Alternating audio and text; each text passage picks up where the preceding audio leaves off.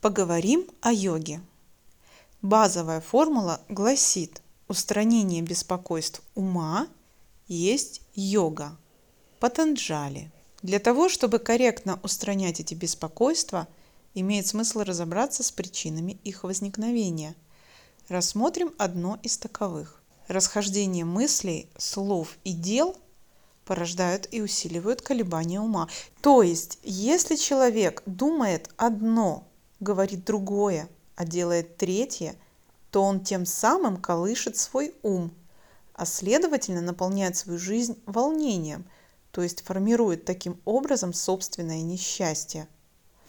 Зная этот принцип, можно начать потихонечку учиться управлять своим вниманием, обращая его на те ситуации, где мы допускаем расхождение этой прямой линии, причиняя самим же себе страдания.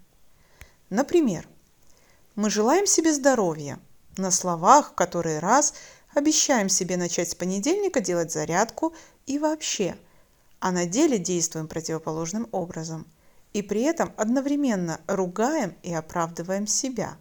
Знакомо? Или хотим найти себе такое занятие по жизни, чтобы дух захватывало, а сами говорим себе, вот еще немного поработаю на этой так себе работенке – а потом как начну, как начну, а на деле и вовсе сидим годами, годами ровно на заднице. Найдите у себя такие ситуации и понаблюдайте, что вы при этом ощущаете. Многое встанет на свои места. И да, вначале будет реально неприятно, ведь вы заметите, как часто лжете.